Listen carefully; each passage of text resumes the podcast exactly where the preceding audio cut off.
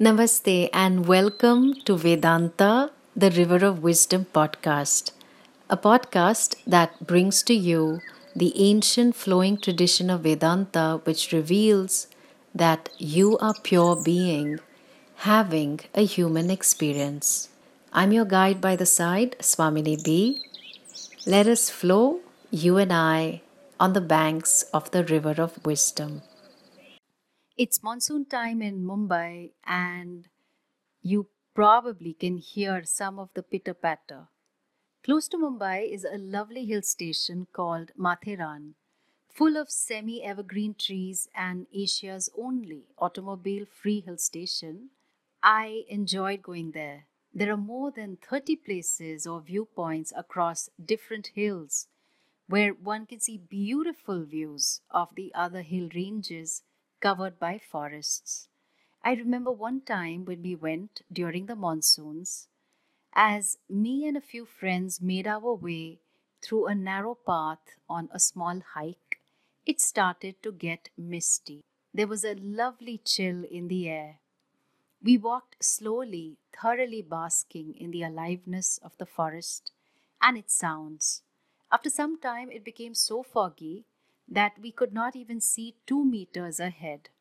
Mobile phones had just arrived, and we did not have access to GPS trackers or any such. We did not know whether to wait or to move, and if to move, where to move.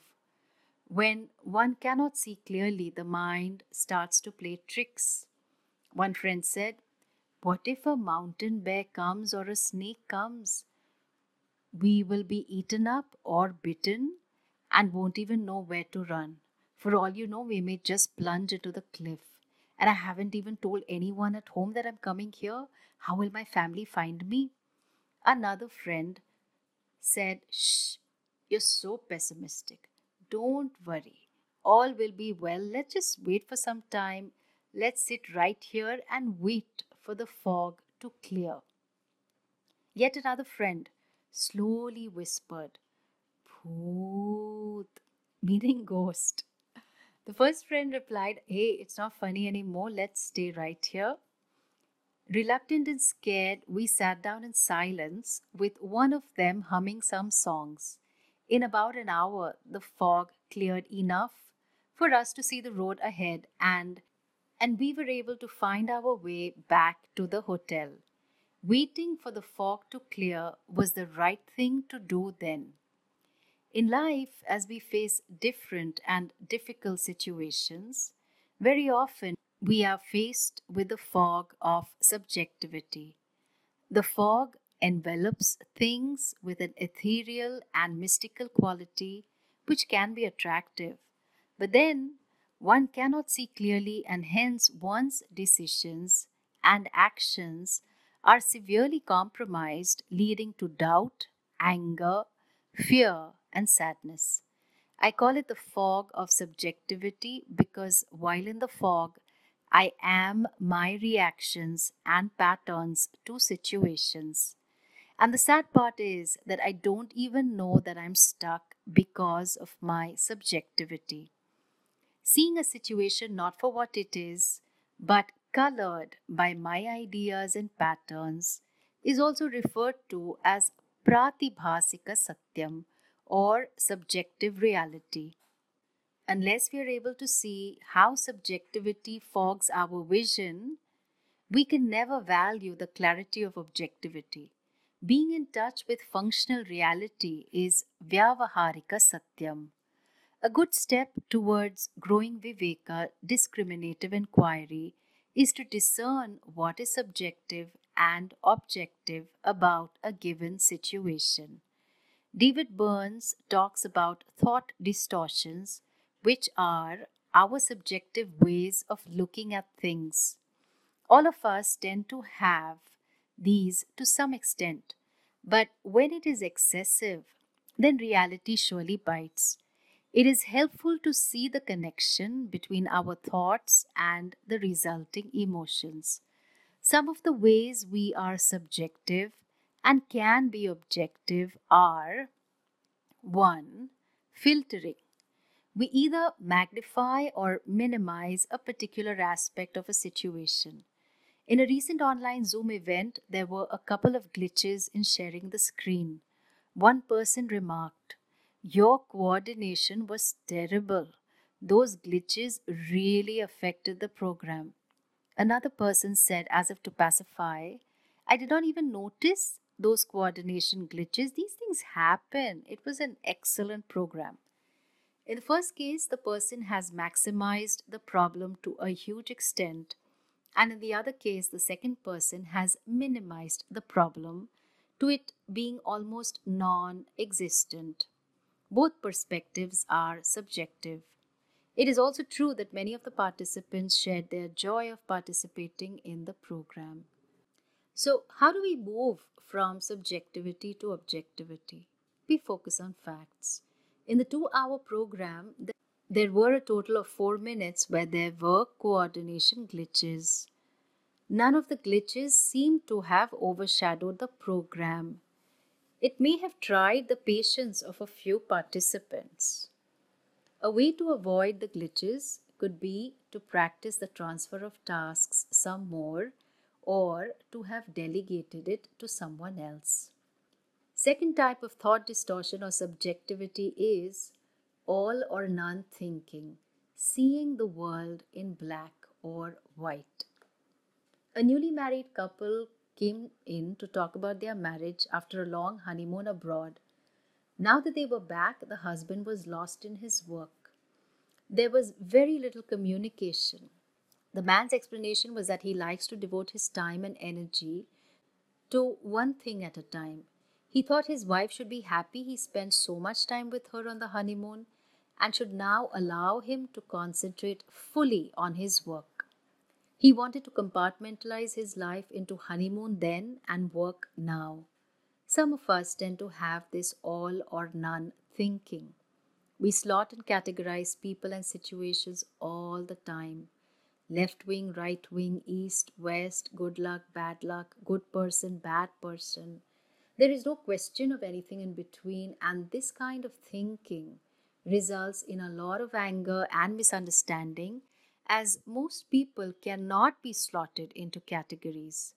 And so we shift to an objective mode by learning to play many roles simultaneously. Life is dynamic and the balance is also dynamic. Our itihasas, Ramayana and Mahabharata, are wonderful epics for us to appreciate that no character is really black or white.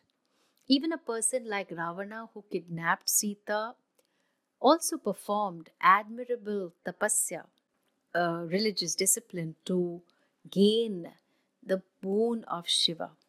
When we are objective, we are open to the shades of grey and the richness of people and what they bring to a situation.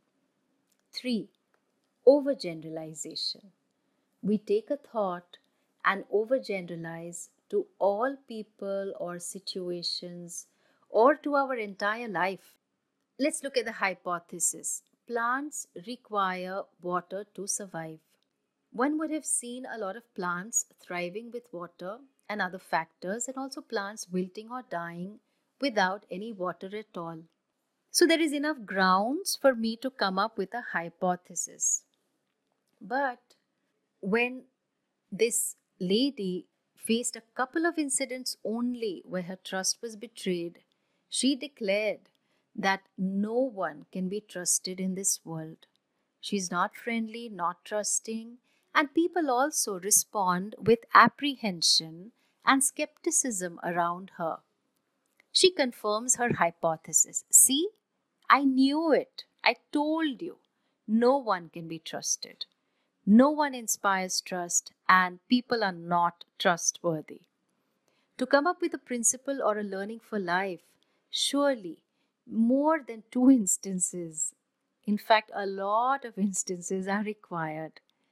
We shift to objectivity when we see that the theme or thought or principle pertaining to one or two incidents is only related to these incidents, period All situations are not the same.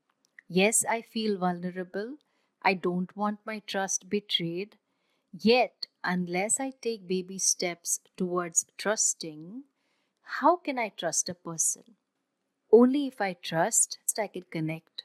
What if I get hurt? It's possible, and that's why I will take baby steps. I can handle it if I get hurt. I can be worthy of someone's trust, surely. Earlier, I was seeking safety and protection in the lesson of not trusting, but this overgeneralization is preventing me from being open and embracing life's experiences. Fourth, exaggeration. Many of us enjoy a sense of drama in our lives and have a tendency to overstate how we feel. When we are sad, we say, Oh, I'm so depressed, or I am hopeless. A teenager exclaims to a friend, You are a fashion disaster. The gravity of the situation does not match the intensity of the language used and the language used contributes to us feeling upset as we have exaggerated the emotion felt. We shift to objective responses by toning down our exaggerations or not being a victim of our own exaggeration. 5. Personalization. Personalization is a thinking pattern where the individual feels targeted by the words of someone else, even though that was not the intention at all. This happens sometimes in a guru shishya relationship when the shishya, the student, has been with the guru for a while and thinks that she knows the guru very well. When the guru uses an example to illustrate a point, the shishya may feel that the guru is targeting her based on information shared in the past. Because the student is vulnerable, the student's personalization makes her think that everything is about her.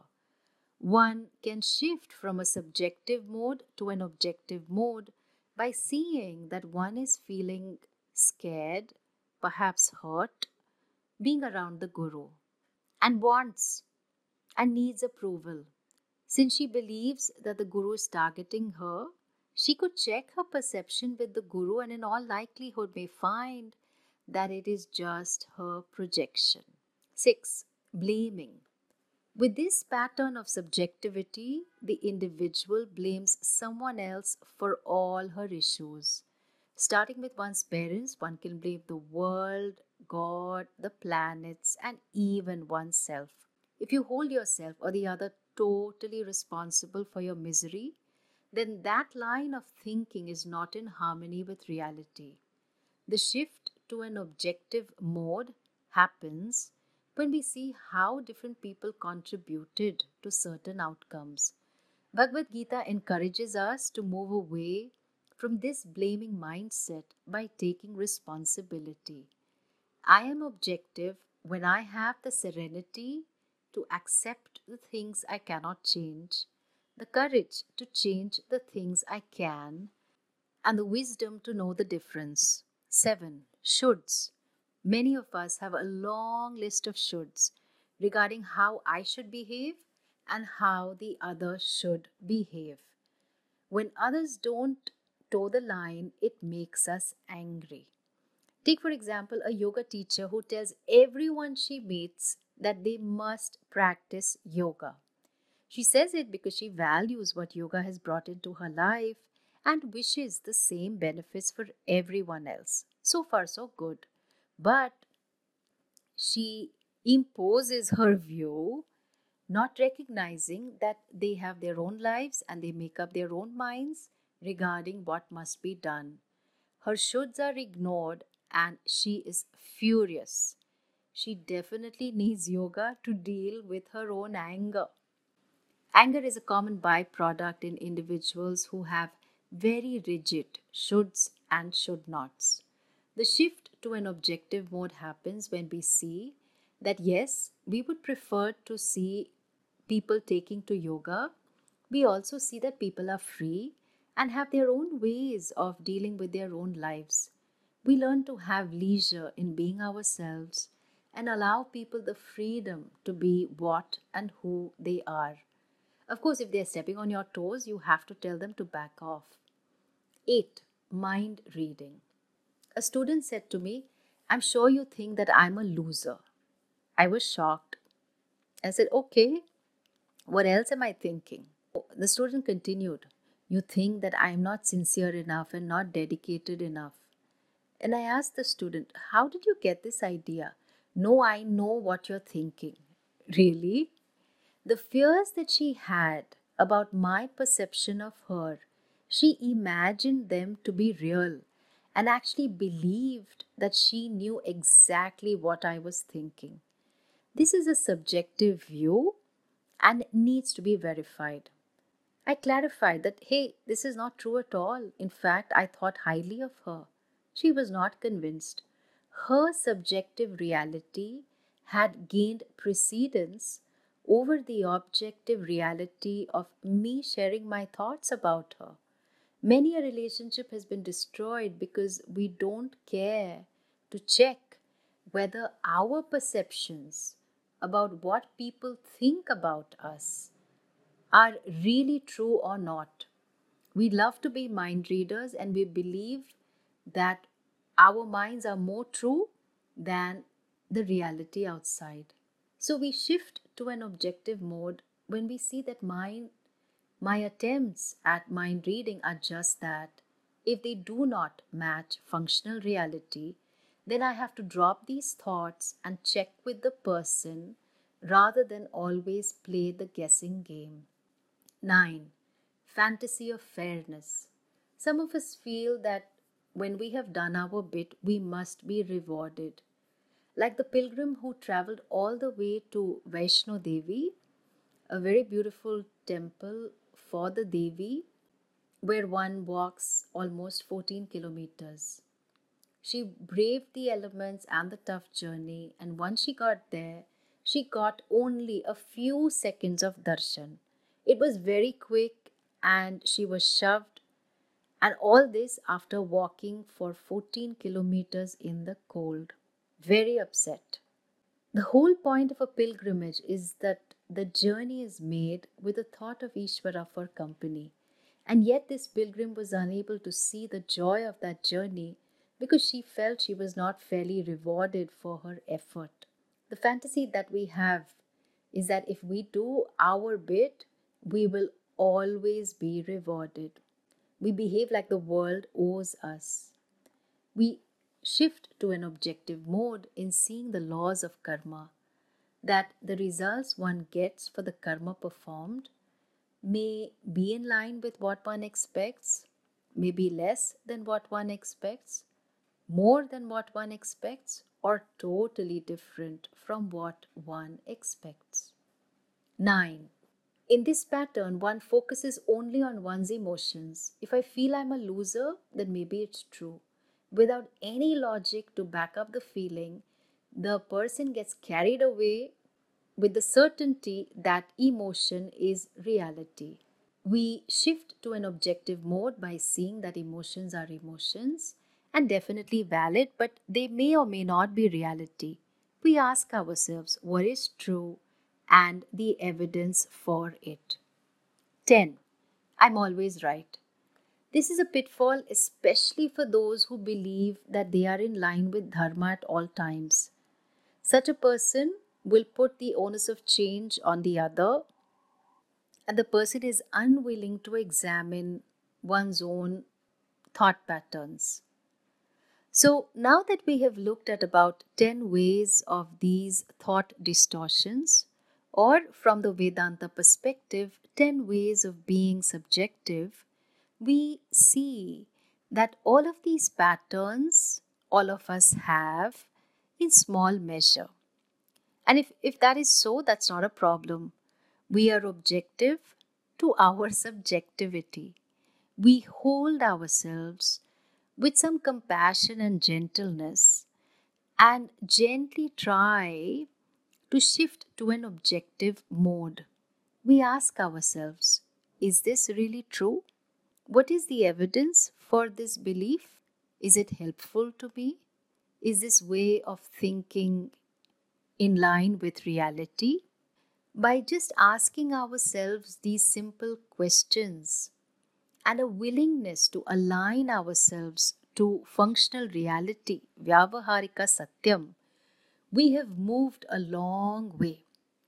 We have moved from our subjective reality, that is Pratibhasika Satyam, to being more in touch with the common world that all of us experience. That is Vyavaharika Satyam, functional reality. Honestly, there are not two realities, only one all pervasive reality that pervades both Pratibhasika Satyam, that is subjective reality, and Vyavaharika Satyam, functional reality. All the way, there is only one reality, one without a second. But for now, since our focus is on functional reality, we are in touch with the order that is Ishvara. As we see cause and effect, we see that everything is given. This is being objective. By aligning with functional reality, we are less subjective, more objective, definitely more cheerful and enthusiastic, and hence the fog of subjectivity clears as we shine the light of objectivity. You matter, your life matters, what you do with your life matters. Thanks for listening. If you found this episode interesting or insightful, I do hope you will consider sharing this with your friends or family or even on social media. You would have noticed that I introduced the podcast by saying Vedanta, the river of wisdom. And I want to specially thank Noah from Germany and Sonali, who suggested this new addition, a welcome addition to the title. As always, I love to hear from you. Any reflections or questions are all welcome. The ID is swaminiji at discoveratma.com. That's S W A M I N I J I at discoveratma.com. We have an archive of more than 100 episodes of Vedanta, the River of Wisdom podcast and I do hope you find the time to check some of them out. They're just between 10 to 20 minutes. Thanks for listening and see you next week.